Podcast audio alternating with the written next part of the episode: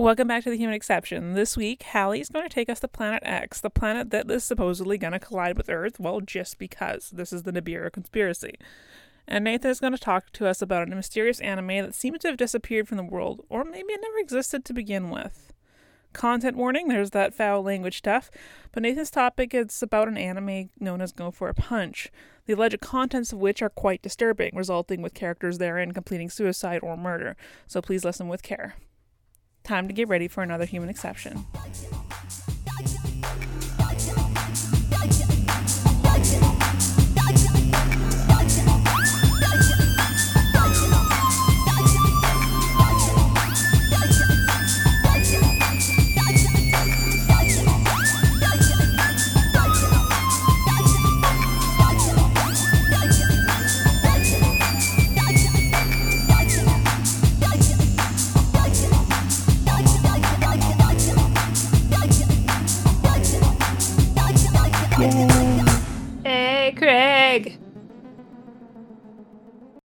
And I'm going to actually remember to turn on my Audacity this time, so that's cool. Mm. Yeah.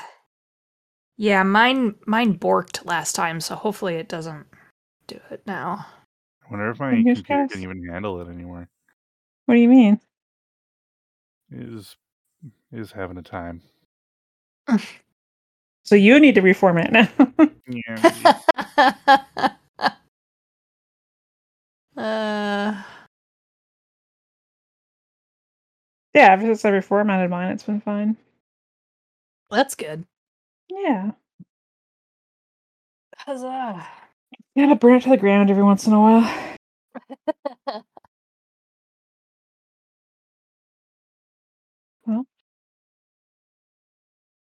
I guess Okay. Whenever. Yeah, I'm just waiting for it to. We're good. Yeah, it's like I know it's it's like my my brain space today is kind of in between like I want to go and like do something and create something blah and like nah I just really want to take a nap. I don't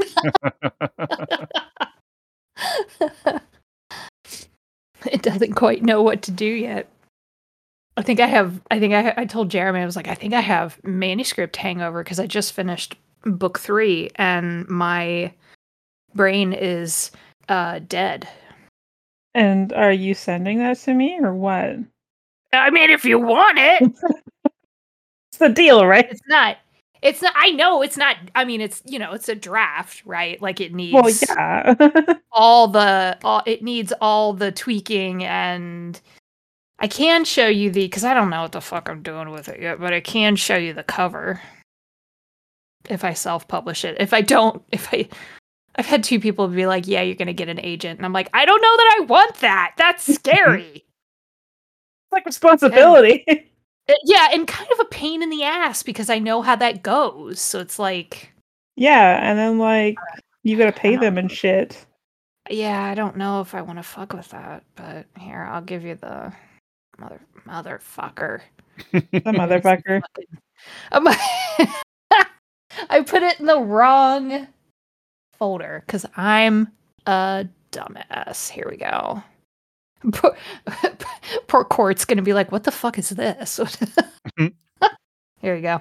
So th- if I self-publish it, that's the cover. Ooh,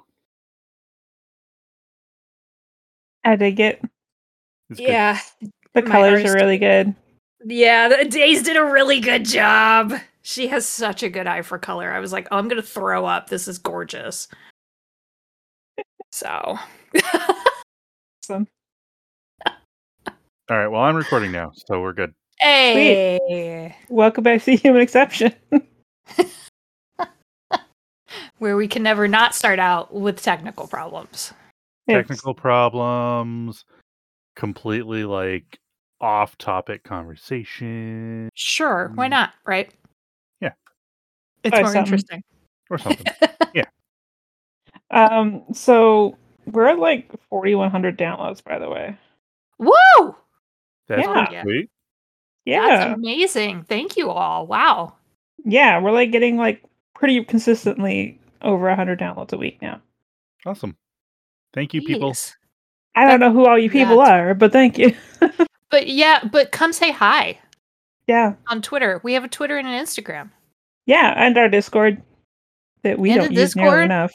That was no, no, we don't. No. It's I'm pretty so quiet in bad there. at it. Yeah, but also Uh, all stop talking in it, so that's part of the problem. Yeah. yeah, that would be yeah. My follow through game is not good of late. we promise to do better. Uh, I mean, did didn't we just like are are we expecting to inherit people from your uh closing Discord over there? I don't know. I doubt it. what are you closing like Most- terrible party or something? Uh no, I'm closing the disc the charity Discord. Oh, okay. Yeah, I Oh, okay. I was like Yeah, yeah, yeah, yeah. No, the group's not not shut down. I just can only do one thing at a time lately. So yeah, that's fair. Fair. I know these Eh. feelings. Yeah, the exhaustion is real at this point. So um no, I don't I, I don't think so. I don't think most of them hi if you're listening and you're in that Discord. Sorry. Um you I don't think most of them know like the other stuff that some of us do. So Yeah, that's fair. yeah. All Yeah. right. I can only be involved in so many Discord channels. Never mind managing so Ye- many.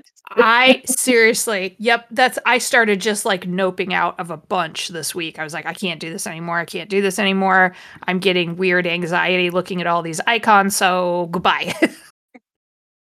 I can't do it. what Uh, what I have done is the Discord channels that I am rarely a part of that I like want to go dip into from time to time. I just put them in a folder, and then what? I right click and mark all as read, and all Discords to go away. The You can do that? Yes, you can. okay, well, I will have you show me how you do that later because now it's like, oh, you just opened a door there. Thank you very much. No problem. I'm very excited now. Uh, It's so what are we talking about today? Who's who's talking first? oh my god. I'm so Kelly, excited. you're up. I talked Can I go? full Yes! last time. I have not done anything in a while. I'm so excited because I had to pull myself back on this one. Not surprising. but I've been theory, wanting.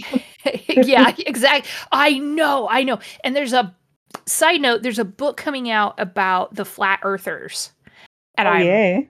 From a writer at the Daily Beast, and I'm just like, oh my god. it's gonna be great. Did you ever watch the um the Flat Earth documentary on Netflix? No, fuck. There's a really good one on there. you should watch. Damn. It's great. Okay, all right. I need to use my time better rather than just staring at the wall. Um. Okay, so I have wanted to do Nibiru or Nibiru, however you say it, for a really long time. And there could be people listening to this and going, I don't know what the hell Nibiru is. It could be Planet X. It's a doomsday thing, but that's not how it started. It's amazing. And I got so excited. Um, so I'm calling this a recipe for an outer space conspiracy.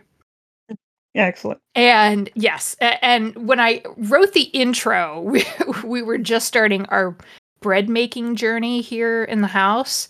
And I was looking at all these recipes and I was like, okay, I got to write it in this format because it's way too fun. And I am a dork, apparently. So we're going to go through this. Um, again, pulled back on so many rabbit holes I could have gone down because I could have ended really badly and been 25 pages. So, um, the recipe No idea what you're talking good, about.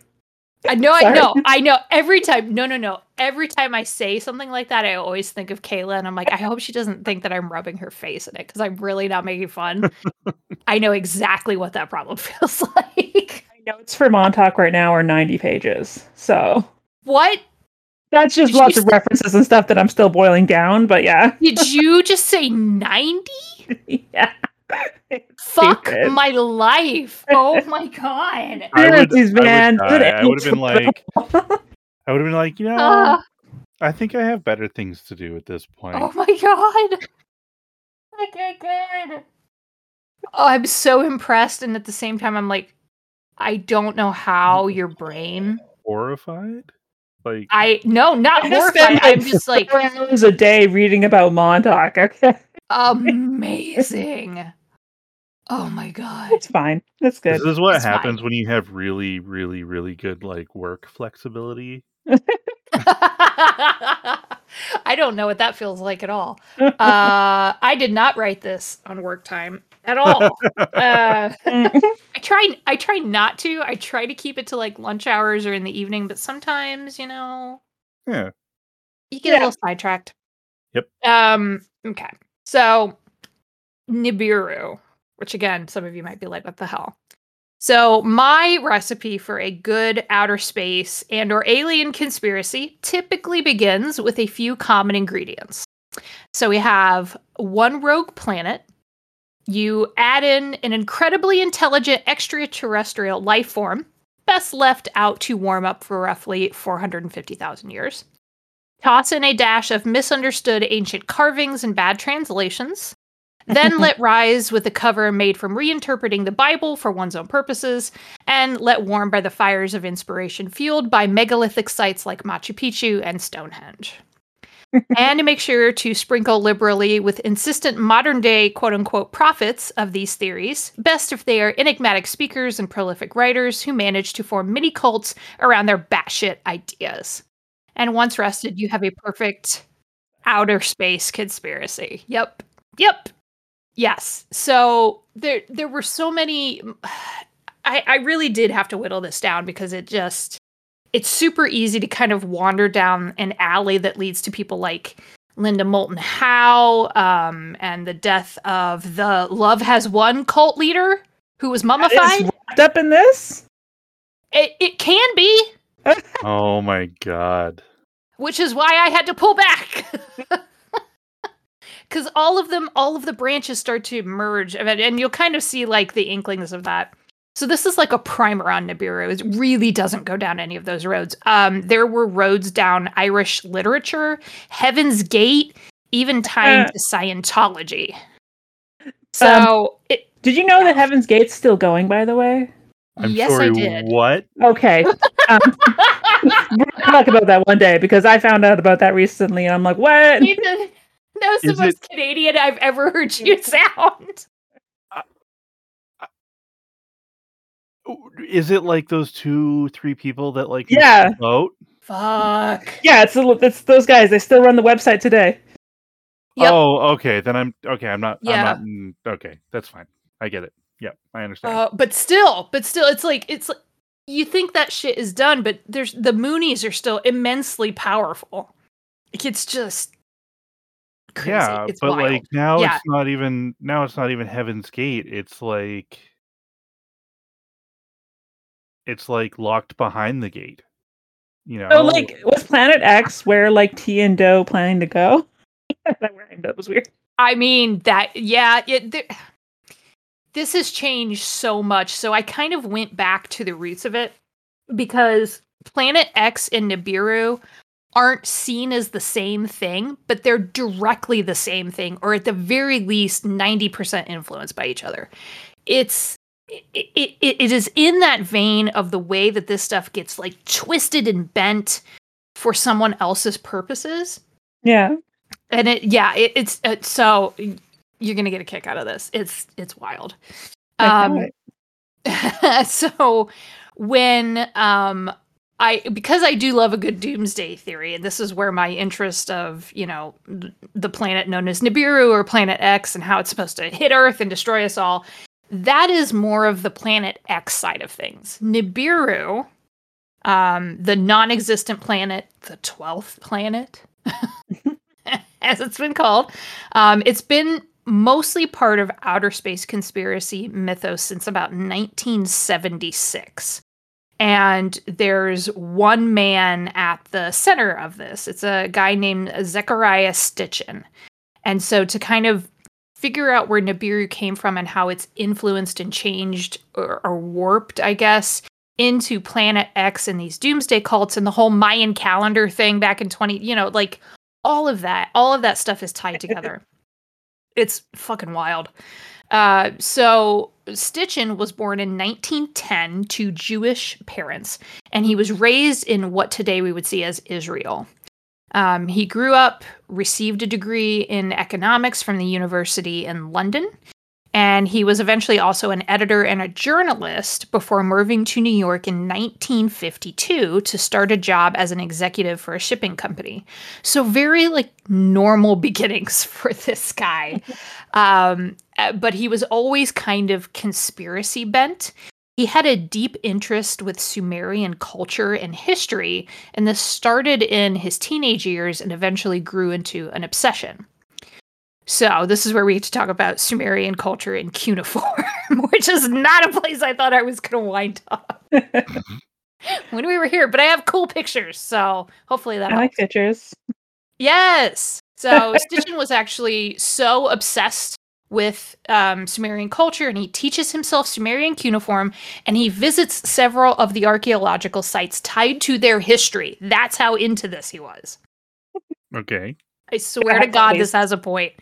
Yes, when you are uh, actively going out and going, I would like to dig in the dirt now, please, to go prove my my own theories about these people who lived thousands and thousands of years ago, and I'm going to co-opt it uh, for my own purpose.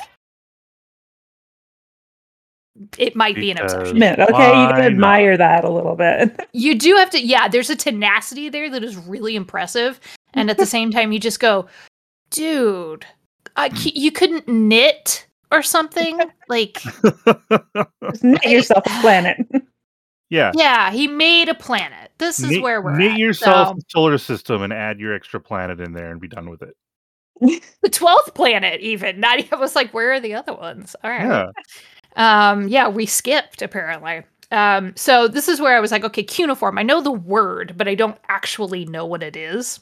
So I thought it might help to have. I'm glad that you're little bit on explaining that. this because I don't know either. Yeah. I had no I fucking idea. And it's cool to look at the um so I'll give you the first the first image here, one of the cuneiform tablets um that he actually got to look at. Uh okay, hey, clicking on things. Here you go. This is this is fun. And there here's him. So this is Zecharia with a cuneiform tablet. Also maybe don't take things from other cultures, but you know. Uh, so there you go. That's a mold of a cuneiform tablet he had made. Well, at least it's a mold. Yeah, it's a mold. Um, but actual cuneiform looks like this is so wild. This is actually a sales contract for a house in Sumerian cuneiform. I. Uh, sweet. Check that shit out. I know, right? so is cuneiform just kind of like picto- pictographs in a way, or Yeah, so it is a um it's a logosyllabic script and it was used to write several languages uh, of the ancient Near East. And it was originally developed to write the Sumerian language of southern Mesopotamia, which would now be modern Iraq. And it's one of the earliest writing systems. So it's you know, it's right in line with the more well-known like Egyptian hieroglyphics, right? Um, if you're familiar or have ever heard of the Code of Hammurabi, it was written in cuneiform. So, uh, and that was a that was a set of laws back in ancient Mesopotamia. Um, the so again, he taught himself this language, a dead language in mostly pictures and symbols, That's nuts. which is Uh, yeah. and, and impressive. Yeah, it's both. Right. This guy, if he had applied his brain in other ways, we might have had some really interesting things come out of it. And instead we got, you know, we got this. Um, so the the study of cuneiform belongs to the field known as uh, Assyriology, which is the archaeological, historical, and linguistic study of Assyria and the rest of the ancient Mesopotamian world. So if you go and look at maps of like Mesopotamia and the ancient Near East, you can kind of see where the cultures all kind of like start to blend together. Mm. Um, so he he was brilliant. Obviously, he's teaching himself this stuff, and the as it is known to archaeologi- archaeologists and wow, I can't talk. And linguists, the current sign language for cuneiform is 705 elements long. Holy 42 shit. of those are numeric. There are certain signs to indicate things like you would expect in, in hieroglyphics, like the names of gods, countries, cities, vessels, birds, trees, and just uh just a ton of all of that. There's a lot of history. Um I, I link to some of it. We'll talk about a little bit of Nibiru and how this all ties together with Sumerian cuneiform. Um, but they they had this vast, essentially like pictographic alphabet, and a lot of the the gods were tied to certain symbols, and then the gods were tied to certain cities. So you would have a symbol for the god and a symbol for the city, but in a certain order they meant one thing, and in another order they meant another thing. And I'm just like, what? Okay, that's amazing. That's amazing. But he taught himself this. So here's just another couple examples of what it looks like. And these are all, um, you know, you can see these on Wikipedia. I just think it's so cool looking. Yeah, Here, like writing in Excel or something. yes, yes, ex- it's like Wingdings, but Yeah. this is actually from the era of Xerxes, uh, who fought against Greece. So um, this is a, a tablet from from his dynasty. It's just, it's so cool looking. But I can't Very. fathom spending so much time studying this to read it. But he was doing it for a reason, right? Of course, of course. Mhm. So he learns this this cuneiform and then uses it to make some of his own translations. And this is where we get into the Anunnaki, which is like maybe my favorite thing ever. Mhm. Um, uh, so it was a style. His style of translations was called unique, which I think is very gentle for what it was. Um, and these translations he made of different Sumerian writings in cuneiform, pardon me, led him to write a book called the Earth Chronicles, which then became seven books, and it outlined his interpretations of Sumerian and Akkadian texts. Um, that entire thing, I started to go down that rabbit hole of the Earth Chronicles because they are still in publication. You can still buy them. Um, Oh boy. Oh boy, yeah, I know. One of these days when I'm bored, I'm going to read some of these. So here's some of the covers of his books, just so you can get an idea. Oh yeah, this is right Oh, next to the yeah. Montauk Oh, Project in yes. Yep. I'm sure. This is some Montauk, like uh Scientology. Yeah, yeah. This is some What, what is this Hubbard section in the library called? I need to know. um, Speculative fiction? I don't know. That seems speculative Fine. fiction, probably. Yeah. yep. Yep. That would probably be the closest because, oh, buddy. Um, so the one book in particular that was kind of the source of all this Nibiru stuff um, was called The Twelfth Planet. And it still is hugely influential in conspiracy and alien groups. And it's even more important to this day for doomsday, planet, and cataclysm preppers. so uh, we've got some quotes here, which is just so much fun. Uh, in the 12th planet, Stitchin claims, quote, there is a 12th planet beyond Neptune, known as Nibiru, that reaches our inner solar system once every 3,600 years. So, so. It's after Neptune, but before Pluto. But it's the 12th planet. Figure that one out for me. Okay. I don't, I maybe his translation of numbers was not, I don't know. I have no idea. Um, so that's just like the that's the tip of it's the the tip of whatever conspiracy weirdness this is because Stitchin in this book also claims that an advanced race of humanoid extraterrestrials known as the Anunnaki live on Nibiru and are the missing link in evolution for Homo sapiens. Oh, that's where they went. Okay. That's where they went. Yep, but it gets even better because this is like pure 1950s sci-fi L. Ron Hubbard shit. Brilliant. It's truly remarkable. Um, his books have sold millions of copies and they've been translated into almost 20 languages. And the number of people who still use his books and theories as their holy grail for understanding Nibiru, Anunnaki, and extraterrestrials are incalculable. And it does bleed into people like Linda Moulton Howe and some of the UFO, the the U, the MUFON places. Um, Mhm. it- there- you see strains of it in Scientology, and they it, it's like at some point it's a chicken and egg scenario. I don't know which one came first, um, but What I do know the- that they all. Sorry, what year was the twelfth planet written? Do you know? Do, do, do, do, do. I had it. Uh, good question. Hold on. Let me. His website is pretty fabulous too. Pretty classic. Like It's pretty. It's pretty GeoCities great. It- esque. yes, it looks like it was made on GeoCities. It's pretty okay. So the Oh. twelfth planet, nineteen seventy six. Whoa. Yep, and it's the That's- first one in the Earth Chronicles. So, and then there are there's seven volumes in the Earth Chronicles, and then there are four companion volumes.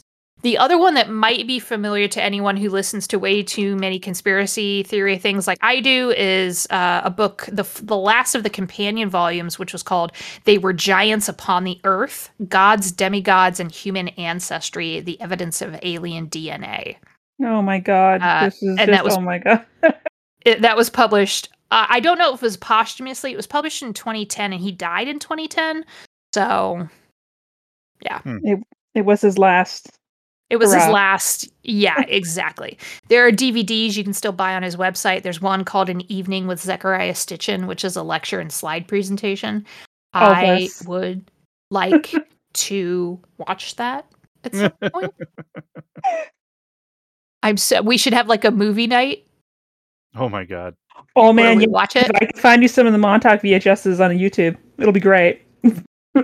I think we should do that. I totally think we should do that and just like rolling commentary and all get a little drunk and just be like, oh what the my fuck? god. That yeah. So We good. can make a drinking game out of that and get completely hammered. Oh, a, a drinking game hammered in the first 10 minutes. Done. Everyone's out. and so, um, and then we As all you got might ex- liver disease because yeah. Maybe we should just For science, so it's fine. Yeah, it's for science. science. Oh, buddy. Oh, God. I would be out in 10 minutes. I'm such a fucking lightweight. Um, so, as you might expect, Stitchin's theories and translations have, of course, have been debunked by experts across multiple scientific fields. I actually read, and it'll be in the notes, I read this fascinating essay by a student at the Ohio State University talking about how his parents, wait for it, who were disfellowshipped Jehovah's Witnesses, Ah, went in search of a new tru- new truth to answer the big questions their defunct faith used to. Um, so he was introduced to Stitchin through his parents. It's worth a read. It's a short essay, but it is totally worth it. Um, and it became kind of a source of fascination for them. And then he was like, "Well, this is batshit crazy." So yeah. There's It'll go should look at have some like Scientology to this because you know there's the whole alien Yeah. aspect of Scientology, Yep. but like JW to this, that's a that's a leap. I know, right? It's yeah. I, I I think uh, you know he was kind of giving the impression, and I am totally inserting my own um, opinion and and into this, which is that basically they just they got lost and they didn't have that faith to rely on anymore. So, and he doesn't say why they were disfellowshipped, so it shall remain a mystery. But um, that that essentially they just th- there was a void and they needed to fill it, and they found uh, Stitchin's books, and that was it. And I'm like, wow. I mean, the Okay. reality is is that there's Brilliant. usually no rhyme or reason as to why someone is disfellowshipped, and you'll never know. Really? Wow. Okay. Well, like they're gonna at the it'll be you did something that is maybe not kosher within the rules. hmm So we're going to have a committee meeting with like three elders and we're going to decide whether you're repentant enough. So if you go in and you're like, I'm super sorry, like I, I you know, I, I had a moment of weakness. I won't ever do it again. Sometimes they'll be like, yeah, well, that's just not good enough. So you're just disfellowshipped. Bye. So like, how aggressive are they with this? Because I imagine they want to try and maintain their numbers as much as possible. Uh, Like, how bad do you have to be, kind of thing? You don't have to be bad at all. Sometimes you could just have made a mistake and be super repentant, and they're like, "Yeah, you know, it's not good enough." Sometimes you could have fucking killed a person, and they would have been like, "Yeah, it's okay. Just don't, just don't do it again. You can still like, You're Be part of forgiven. Okay, it was a worldly person, so yeah, pretty much." Oh my god. Okay. Well, I Do they- wait to send y'all this one link. Holy Do fuck. do the JWs keep records of like why they disfellowship people? Yeah, absolutely. Fuck, I want to read that book. they keep records of fucking everything. Um, and one thing we will discuss is the the whole like child sex abuse thing that's going on worldwide. They keep re- every single record of everything they find out, and they send it to their head office. Oh my god. yep. Good old Catholic bullshit. That's- All right, sorry, let's get us back here. Oh, it's okay. It's okay because I knew I knew as soon as I saw that I was like, "Wow. All right. Yeah, Okay. Um so yeah, this is you know, it all goes back to how malleable our brains are to want to believe um things. Any So- yeah. Something, right. Aliens, God, you know, take take what you will from that. Um so Nibiru and the Anunnaki. Uh a history, we'll say. And history is got quote marks around it. because oh buddy. All right. So the Anunnaki were to the Sumerians real. They are described as deities, descendants of the gods An and Ki, uh, the god of the heavens and the goddess of the earth. And their main reason for existence was to decree the fates of humanity. So this is an actual belief system, actually in Sumerian culture. And Stitchin was like, they were aliens. I went, okay, all right, let's go down this road. This is fun. Um, So, so the the- Anunnaki, did they yes. call them the Anunnaki? Yeah. Like, okay, yeah, yep. That word comes directly from the Sumerian language. all right. Yep. I know. I was like, oh, he made that up. Oh, he did not make that up. All right. I was not expecting that. I just figured he was like, let's slam these letters together and see what I get. Nope. it's it's it's there's a whole there's actually some really really good um articles written by historians on the Anunnaki and their importance in the culture and you know it's like reading about Egyptian gods or anything like that about why they were so integrated into their daily lives. And I have a little bit on that, just again, as kind of a primer. Um, the oldest of the Anunnaki was in and Enlil. Wow, that's hard to wrap my mouth around. Enlil, who was the god of air and the main god of the Sumerian pantheon. Um, the Anunnaki were chiefly mentioned in literary texts by those who worshipped them individually this is where it got really interesting because typically in and again i'll use the egyptian um, pantheon because we'll see two or three gods together. You know there'll be whole roaming stories in the tombs about um, you know these gods and this this pharaoh was dedicated to them. And in the case of the anunnaki they're almost always pictured totally separately. Hmm. Uh, yeah. So there are actually no representations that have been found of the Anunnaki as a complete group.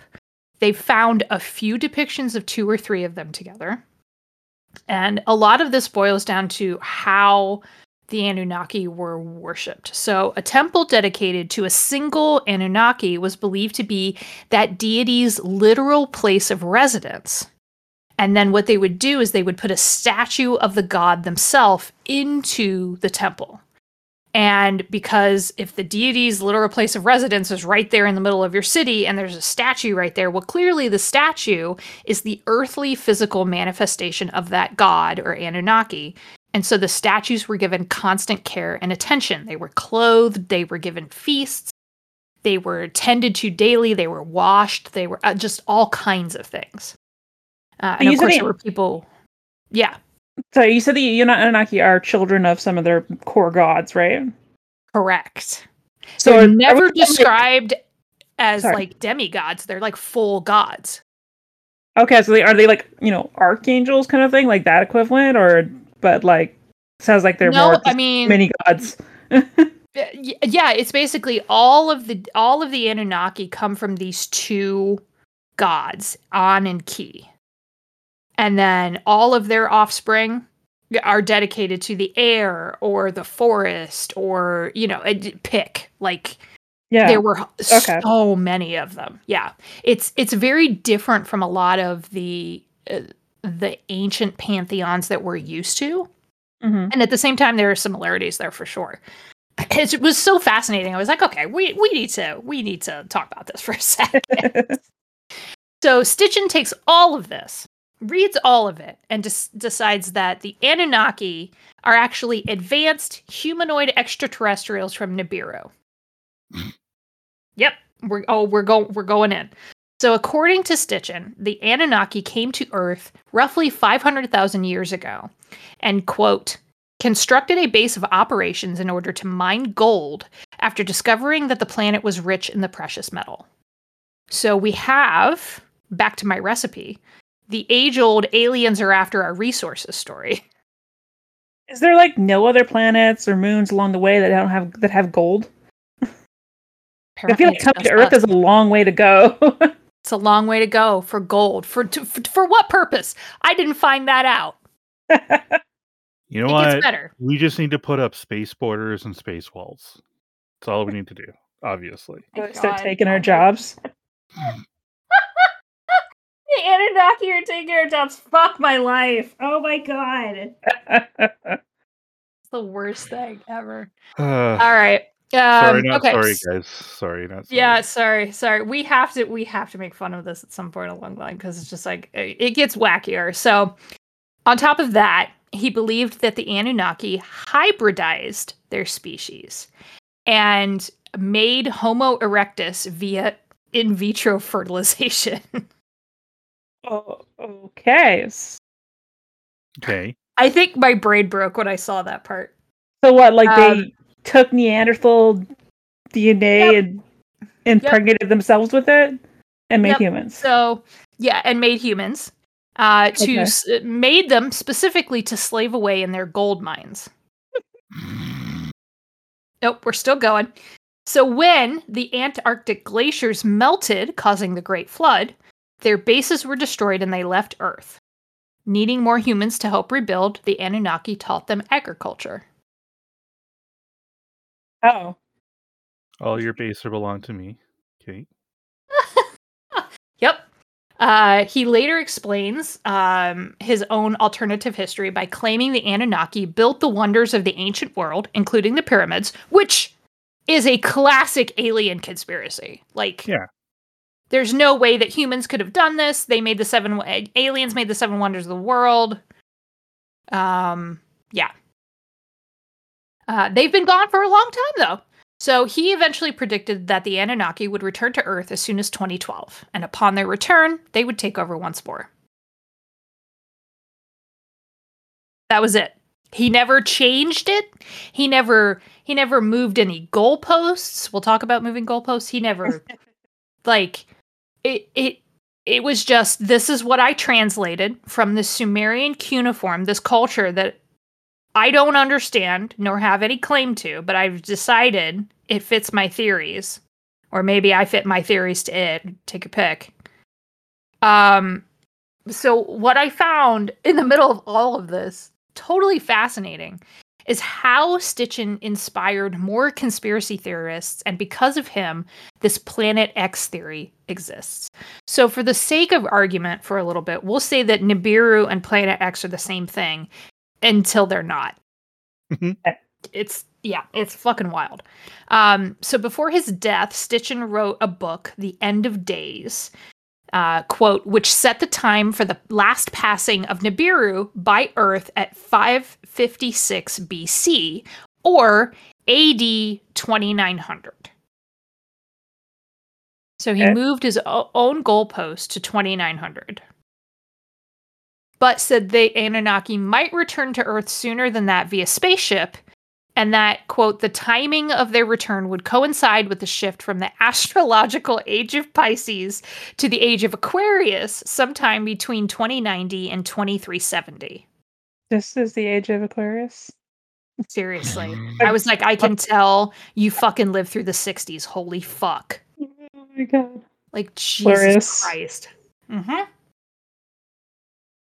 What is really interesting, too, to me is that even up to his death, he said he had the original, you know, all of the facts. He had the truth on Nibiru and the Anunnaki, and that anyone who took his claims and changed it into their own uh, theory uh, were were not connected to him. He never influenced them, which maybe he didn't directly, but he sure as fuck did indirectly because we're going to talk about a lady named Nancy Lieder. Nancy Lieder. Nancy Lieder. So Nibiru and Planet X and the lingering end of the world for my last little bit here. Um, if you look up Nibiru now, you're going to get articles on things called Planet X Cataclysm or the Nibiru Cataclysm. Uh, this theory on the Nibiru Cataclysm was first put forth by this woman named Nancy Lieder in 1995. Um, she is the founder of a website called ZetaTalk.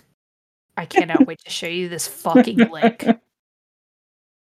I was so goddamn excited when I found this. This is her website, her her subpage on Nibiru specifically. Um, she ha- claims that she has multiple pictures of Nibiru in the sky. Um, that it there's genuine captures of Nibiru on her website, and uh, Nibiru makes a daily appearance sometimes in the sky. It's fucking, it's great. Wow. I love these um interpretations of like I photo know. artifacts. Yep, yep, it's amazing. Enhance. Enhance. the entire website is so fun. If you are willing to take the time and be like, what the fuck? Pole Double shifts. helix shape of Nibiru. Yes! The double helix shape of Nibiru. Wait, the planet is shaped like a helix? Yes, the double helix. I don't think that's how planets work. No, But okay. nope. What do I know? I don't. She, what do you know? What do you know? So she read Stitchin's stuff. To what degree, I don't know. Or learned of it. She her connection to again, they Stitchin denied any connection to anyone like Lieder who was like, oh yeah, Nibiru, blah blah blah. Um, and it is interesting because she she takes all of that and just like wraps it up in her own shit. So she describes herself as a contactee with the ability to receive messages from extraterrestrials from the Zeta Reticuli star system through an implant in her brain. Of course. Fuck yes. so Um, did the, did the alien did the aliens come back and give her the implant just so she could understand them? unspecified. this is a government thing? She's this is the prophet thing. This is like okay. I was chosen. She believes she was chosen to warn the rest of humanity of a planet that would crash through our solar system and potentially destroy Earth. Now, if you follow from point A to point what the fuck, you can see that she took Stitchin's they return every 3,600 years and she turned it into it's going to crash into our solar system and destroy everything. Okay, but and we were watching Resident Alien recently, and we know that the Greys put little trackers in you after they've abducted you. Along with the mark of the beast, and we all have barcodes on our forehead. Yep. right. I just like the Oh, idea wait. of a planet. The first of all is double helix, there's a whole other thing. Just Amazing. going rogue is so weird. Yep. across the Yep. galaxy. Yep. Maybe it's just Like Maybe like it's they ego. press the gas instead of the brake and they're just crashing right through. oh my god. I can't. Okay. Um so she referred of course to this planet as Planet X. Sometimes she called it Nibiru. Now Nibiru was totally a Stitchin. So if you're using that word in your own theory, you've read Stitchin at some point along the line because that was totally something he made up. Um, her first prediction was that the world would end in 2003 because of this cataclysm. Cataclysm. Really? Interestingly, Okay, she has not moved the goalpost. She's never predicted a new date for our demise. so. Are we already dead? Is so apparently, we're already dead. Um, a bunch of support her theory. Um, according to Montauk, it was also supposed to end in 2003. oh fuck. Okay, so they've probably fed on each other. Let's just like I'm sure has sure to be has to be. they're in the um, club or something. I I swear to God, they all like. Is there like a newsletter? Is there a mailing list that I can get Um, on? from? Montauk does get it. have a newsletter since 1993. Fuck. Yes. It's the Oh white my sheet. God. No, it's called the Montauk Pulse. Thank you. The white sheet. Jesus Christ. the point. I, It- my I- I- again, another another reference. ah. Um. Okay. So when the world didn't, and when the end of the world didn't occur in 2003, the goalposts, of course, were moved by other doomsday cults, who were kind of circling, you know, the waters like piranhas. Um. Doomsday cults picked up the year 2012, of course, as the next uh, end of the world year. Uh, possibly influenced by Stitchin's prediction that 2012 was the year that the Anunnaki would return to Earth. Of course, we know that some of the other ones ran away with the whole Mayan calendar thing. Like, like spin the wheel and pick pick which one you want to, you know, believe. She went, she went all in on 2003, and that was it, huh? He went all in on 2003 and stayed there. I appreciate the conviction.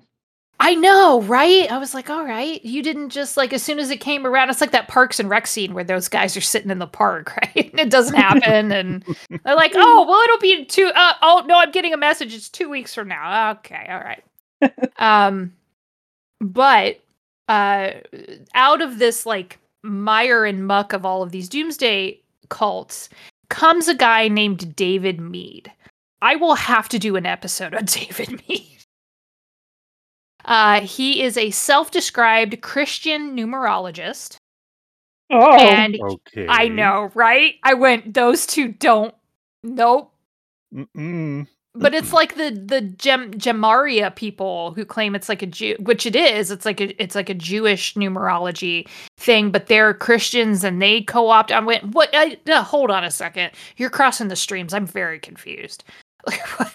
Explain your to the methodology same con- go to the same conventions. And they just get drunk together and adjust their theories. Seriously.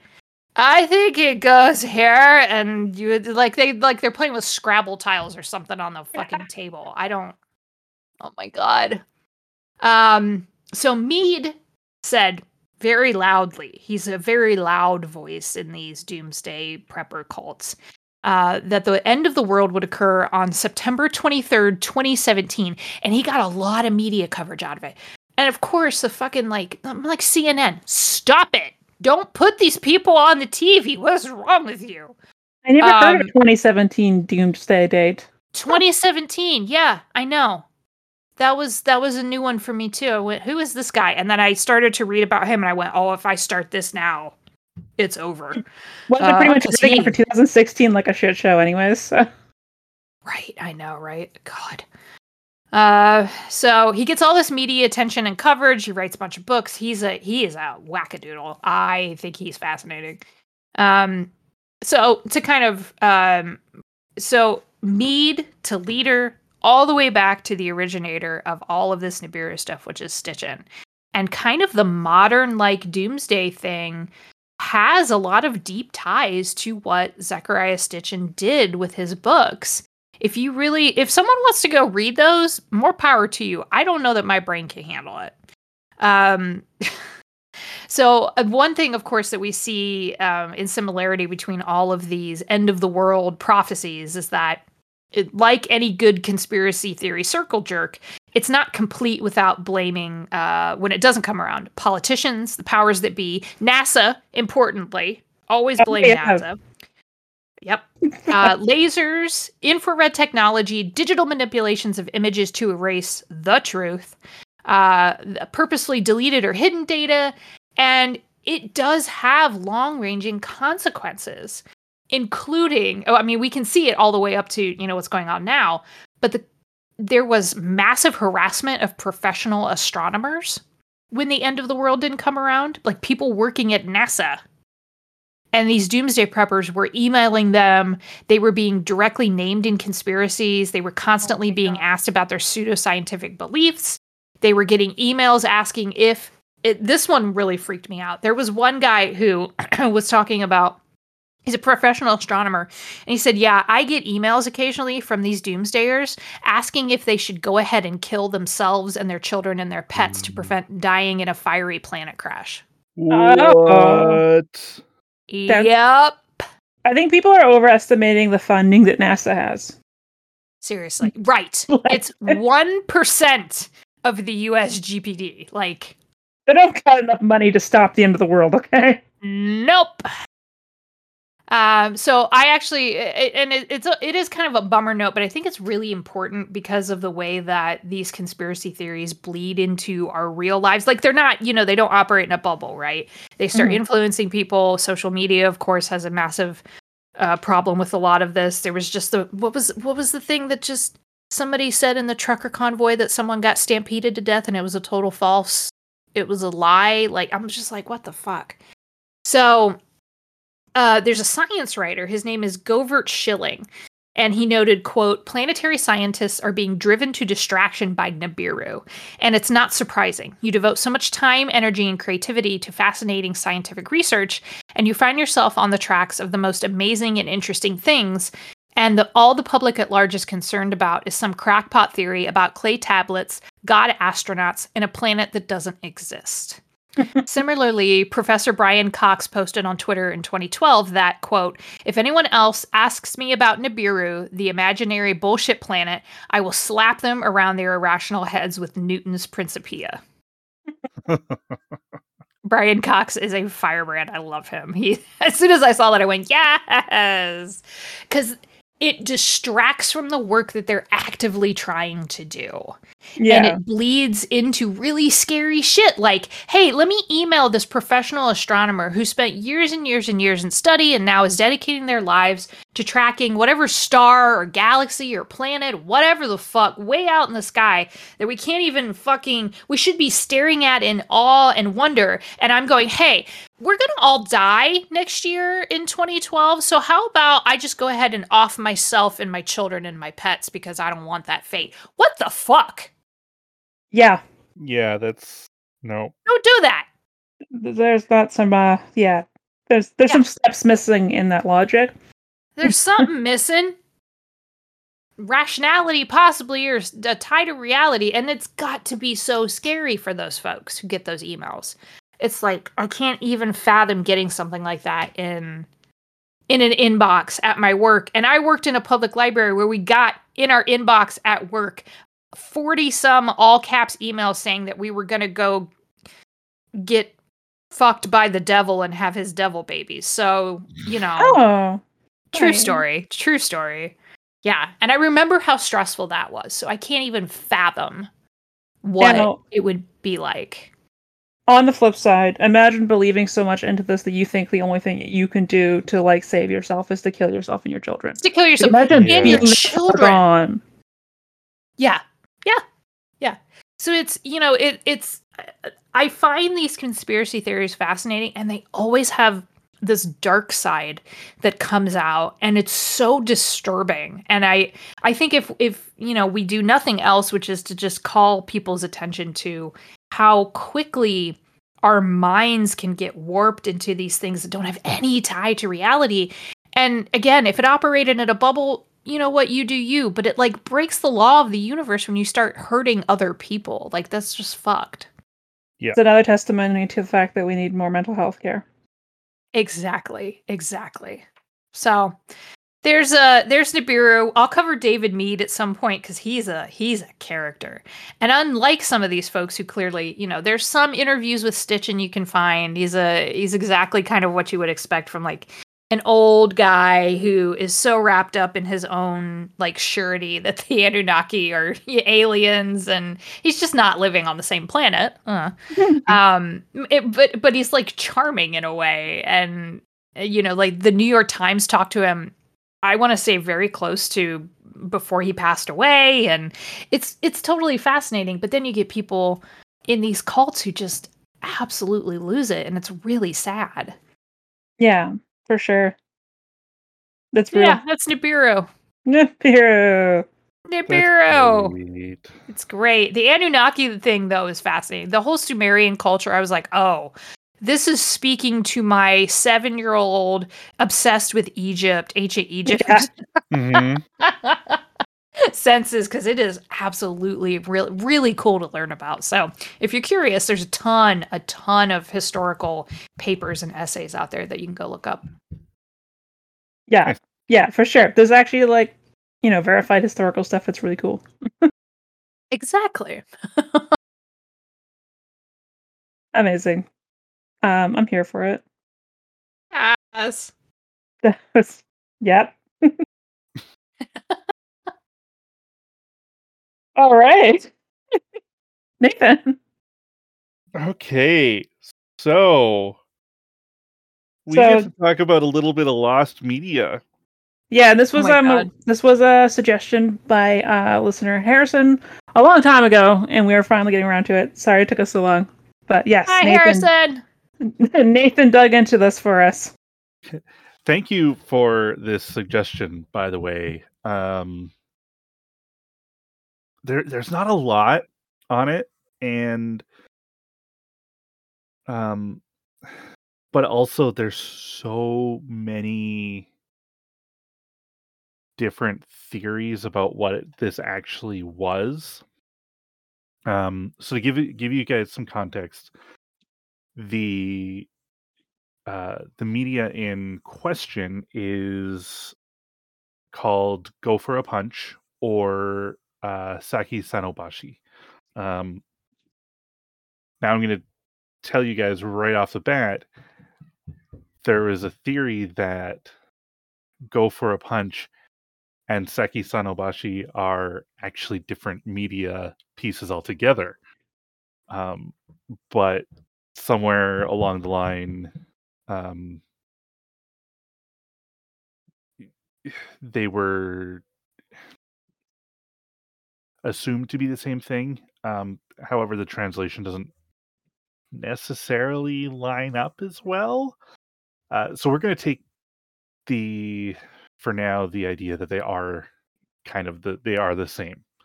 Um, so back in the day, Uh, sorry, and this is an anime, just so you guys know. this is yeah, this is an anime. Um,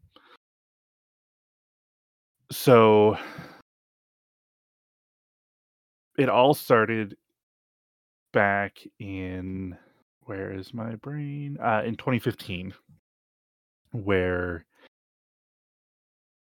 this question came up on 4chan. What was the weirdest thing you've seen uh, on the dark web? And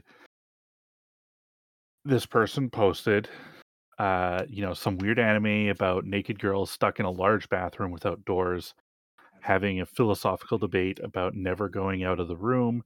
Um, and then after losing hope and starving for some days, everything goes downhill. They just start screaming and yelling, and then they all commit suicide. Uh, either What?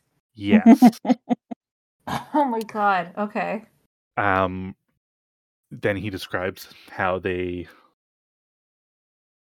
uh, how they either kill themselves or help each other kill themselves. Uh, says- Jesus. uh, he says, or they say, uh, I cried myself to sleep after watching that video because I just didn't know, even know anymore. Why would anyone draw that with such precision? It was horrifying. Um, it looked like it had sort of 80ish quality um, audio too. It was a Japanese dub with English subs, lasted for about 30 minutes, no credits. It seemed like it was ripped. The voices sounded really young. Um, and he was like, but you know, some Japanese sound young even in their 50s. So what do I know? Um, but I haven't been able to find it or see it again. The name of the video was something along the lines of Go for a Punch or something like that. So,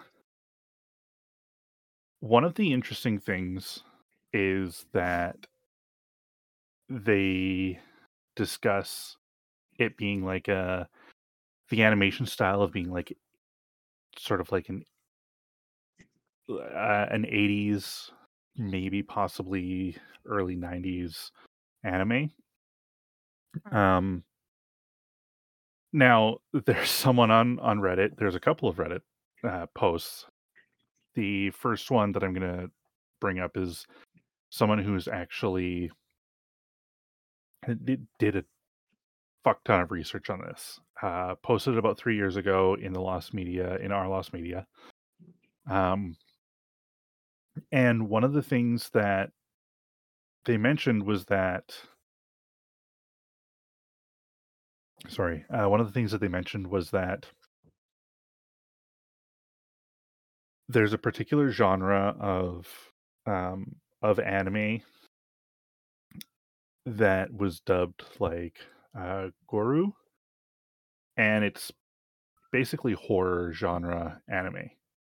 Um, now, this person went in and there is a couple of resources that catalog um, all adult Japanese media, um, whether that's and and to be fair, most of adult animated Japanese media at the time was porn, so it was all it was all like hentai, um, and that's going back to like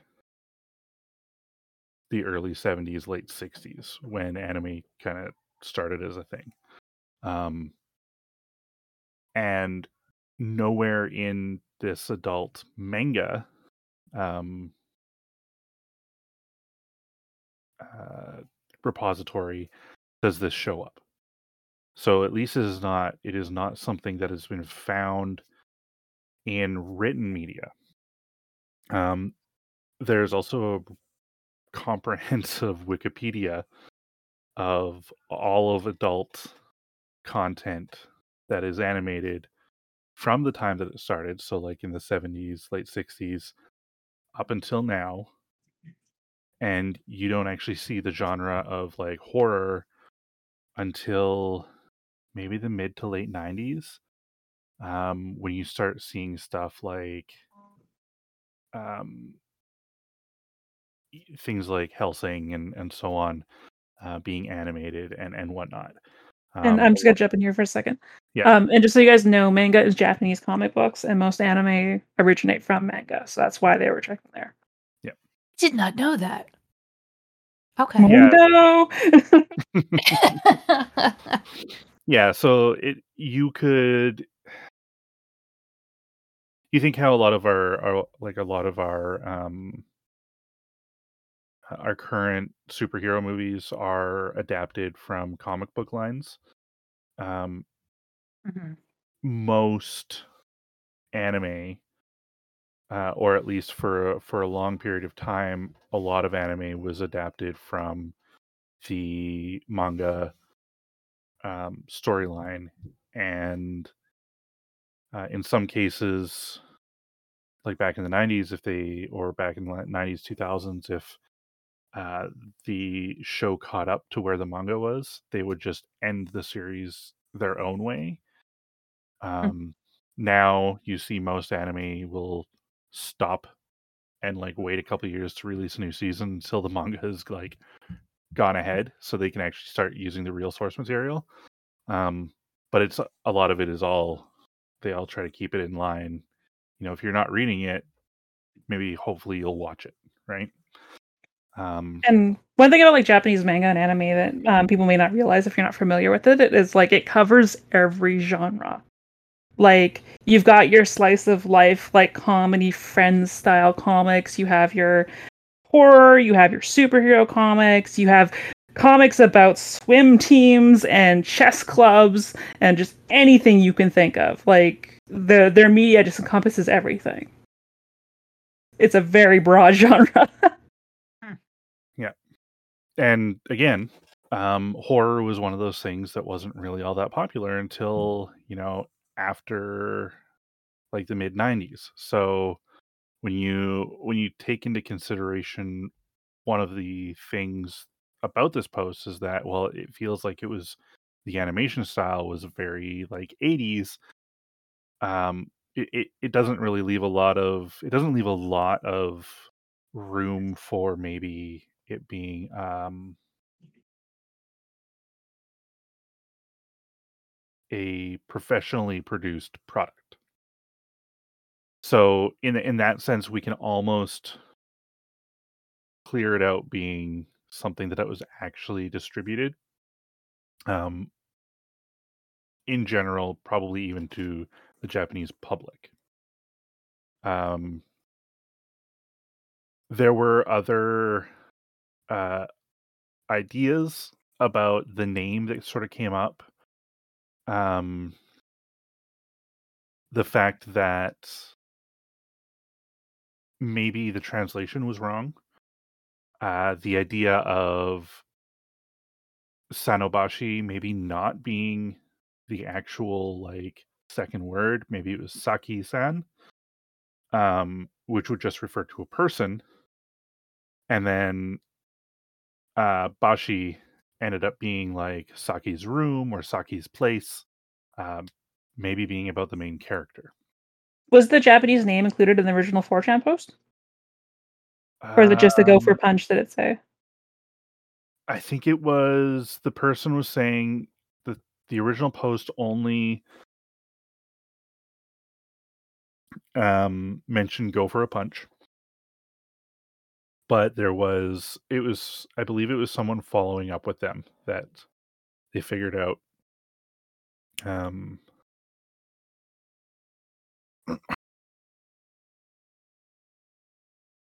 yeah, it was, they, they made the connection because of the, the name. Um, because go for a punch was sort of like an Americanized, um, would have been an Americanized version of whatever this was.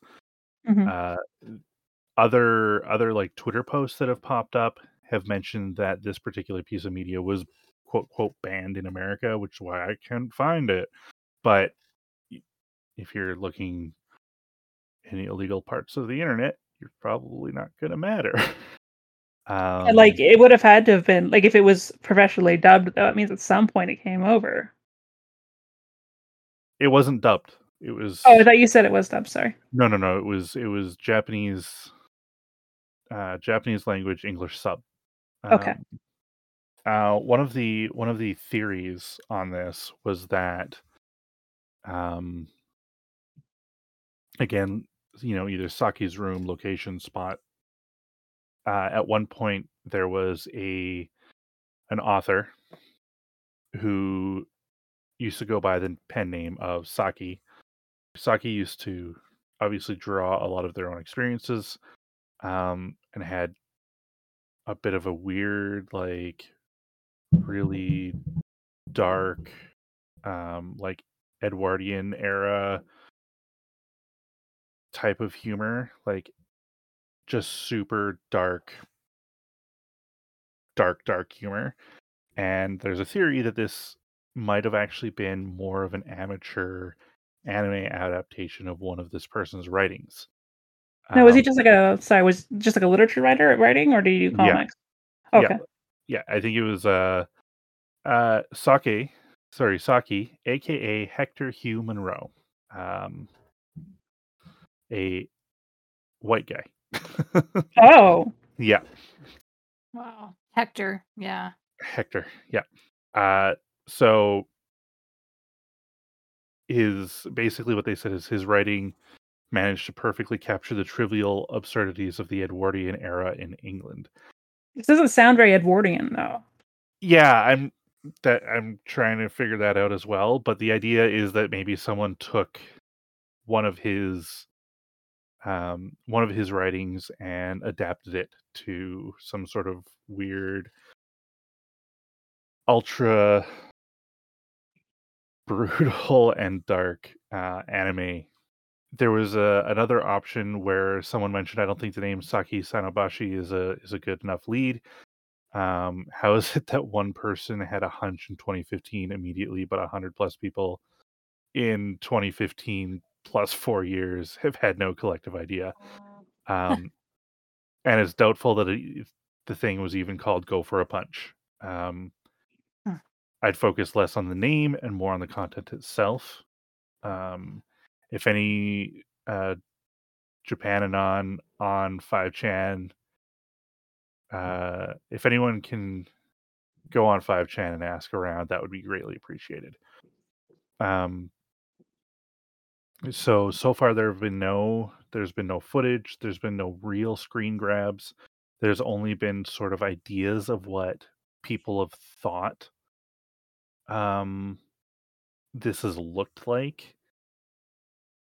Uh, and a lot of the images that kind of come up are really just like they look like older they look like old screen grabs from different types of anime. Um Like people have posted images claiming that it's it, but yeah. no one's been able to conclusively link them. Yeah okay. Harrison, what did you do? I blame Harrison for our collective confusion right now.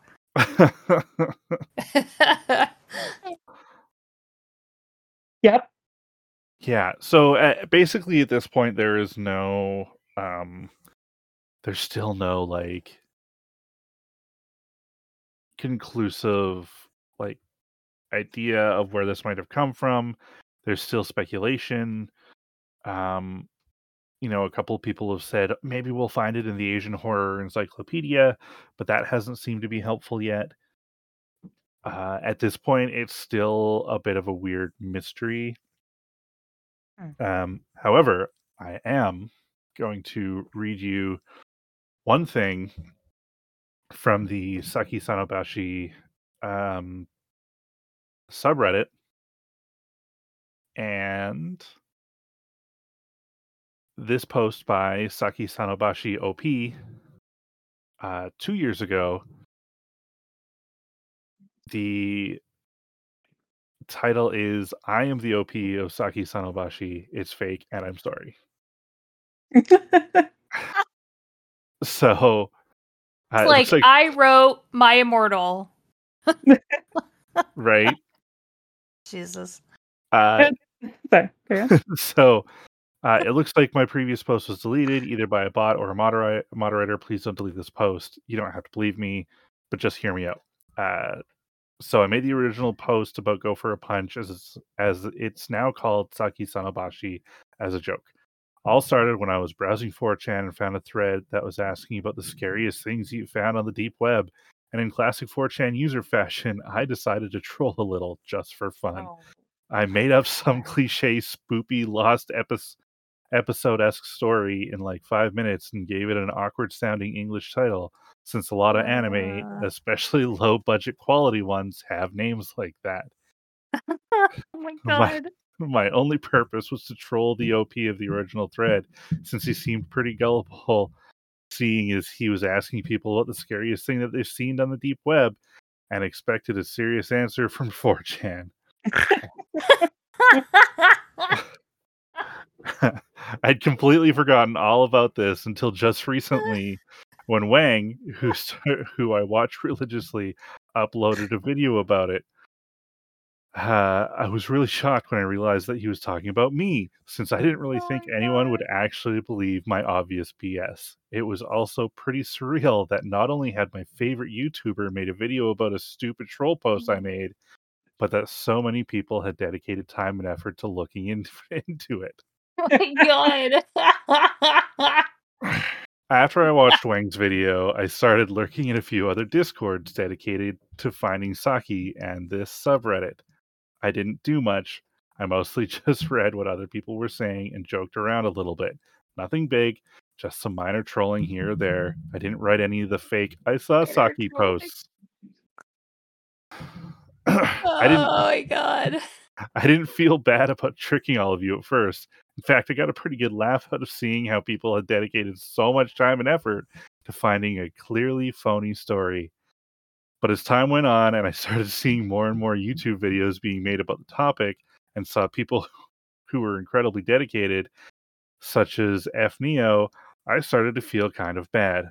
But I didn't want to put an end to the search just yet, as it was pretty funny. Especially the discords. They're wild. All this brings me to today, when I've decided to put an end to this stupid joke that has gone on for far, far too long. I obviously don't have any evidence that I'm actually the OP. I don't think that there's any there's even any way to prove it. I can already see everyone vehemently denying denying that I'm the OP and continuing the search as if nothing happened, but just to be but just to clear my conscience. Saki is fake. I made the whole thing up as a stupid troll.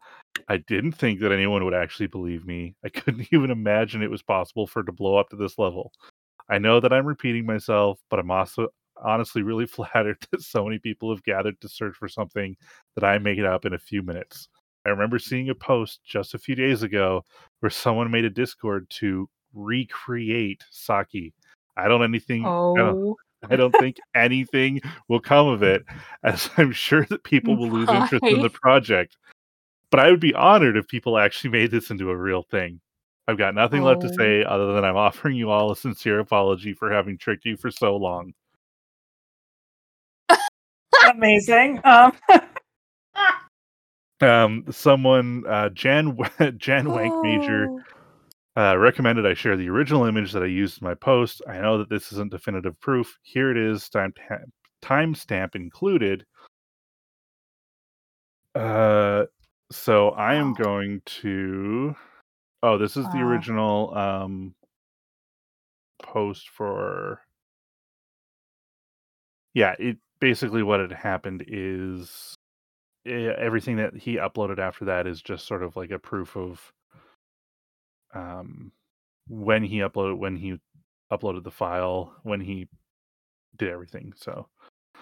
So the screenshot that he uploaded uh was grabbed and modified from that picture at the time in 2015 um there. So he he uploaded the picture details proof basically as requested.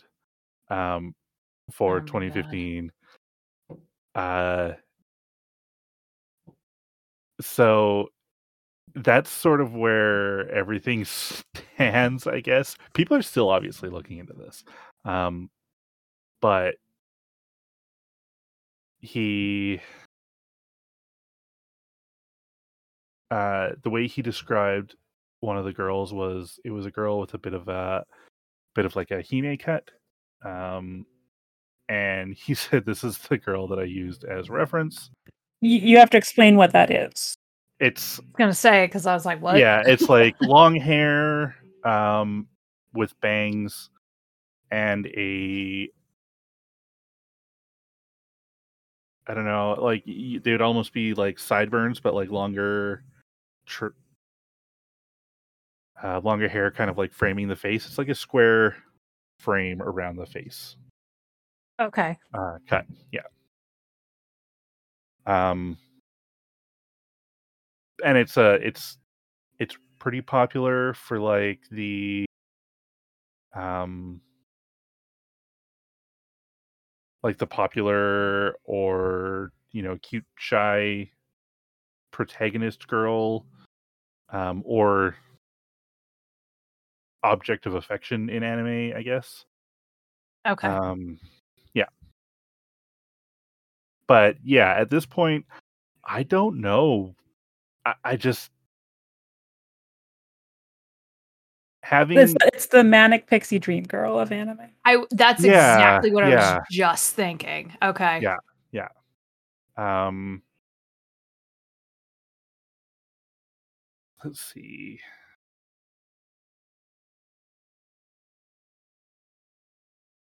oh no never mind i thought i had an uh, i thought i had a uh, an example but i don't um but yeah i don't um What what was the general like response to that post? Like, were people like buying into it, or people like, "No, you're a fucking troll"? uh so the first one of the top comment was like i don't know what to believe anymore um There.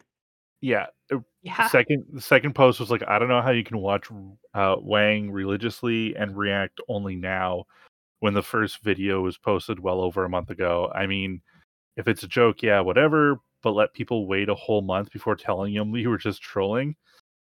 It's like i knew since the beginning that there was high potential for it to be a joke from a trolling 4 channer but honestly honestly this post is sketchy. And so the op was like like i mentioned in the in the post. I just wanted to wait a little bit before anything. So I was enjoying how people were taking a pretty obvious troll post so seriously. um, uh, someone would mention was like, I expected this to happen at some point. I don't really believe this person is OP. Um, but I also don't believe that Saki is real. Eh, Like it seems like a lot of uh, a lot of people are pretty like, yeah, I don't know if you're the real person, but also I don't necessarily believe that this is a That it was a real thing to begin with. yeah Yeah.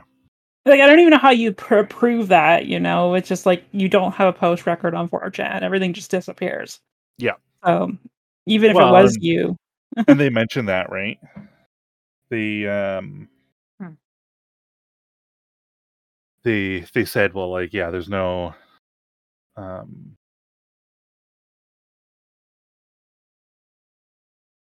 there's no real way uh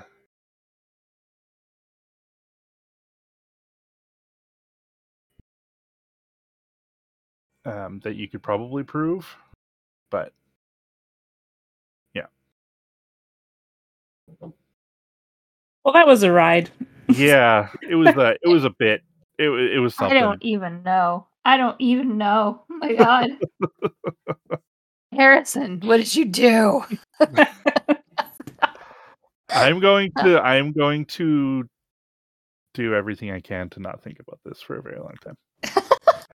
No, I was just gonna say, like, if you just, if you had uh, started talking about it, but you didn't mention where it originated, I would have been like, it was on one of the chants. That there's no way that it wasn't because of those words.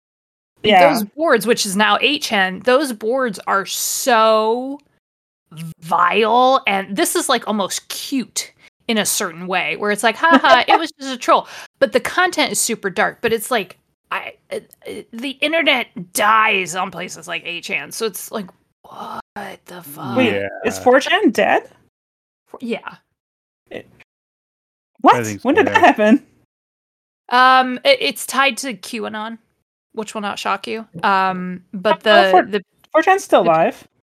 yeah, but not the same way that it was. Well, yeah, no, like the Um, user base is different. Yeah, okay. the I just thought user base is different. dead, and I was No, like, all oh. of the it, yeah, dead in the sense of the users who who wanted somewhere to go like the old 4chan are now in 8chan, yeah, yeah, yeah, the- which is run by the Watkins. So yeah.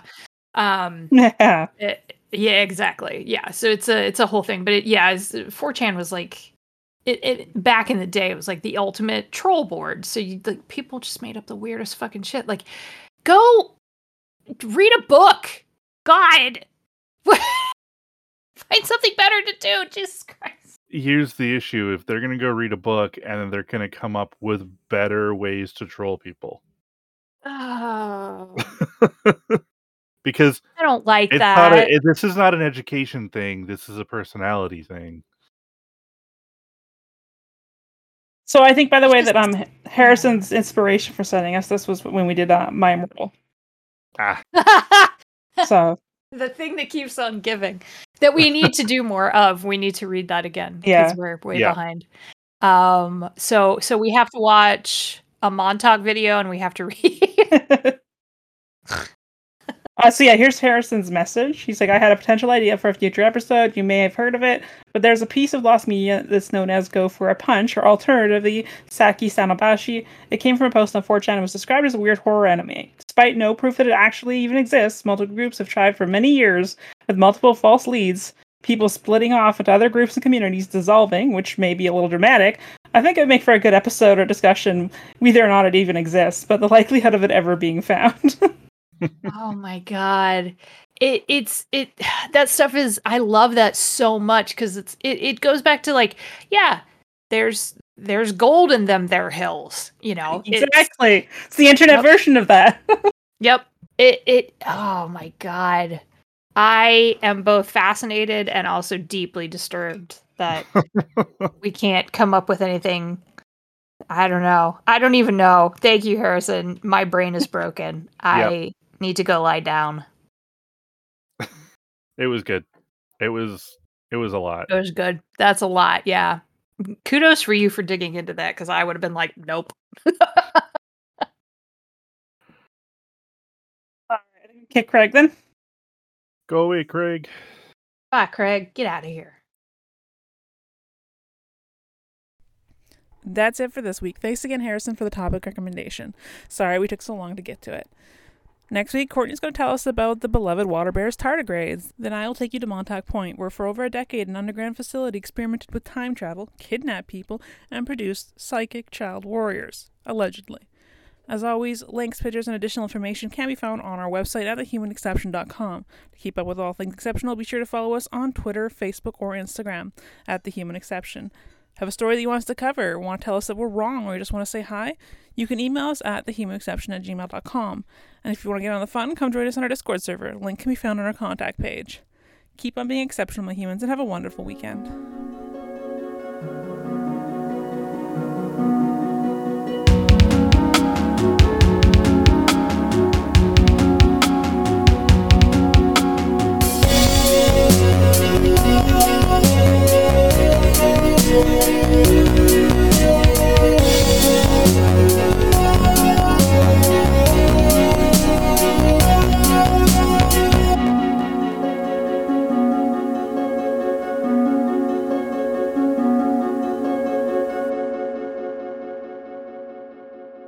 welcome. I can't stop laughing. oh.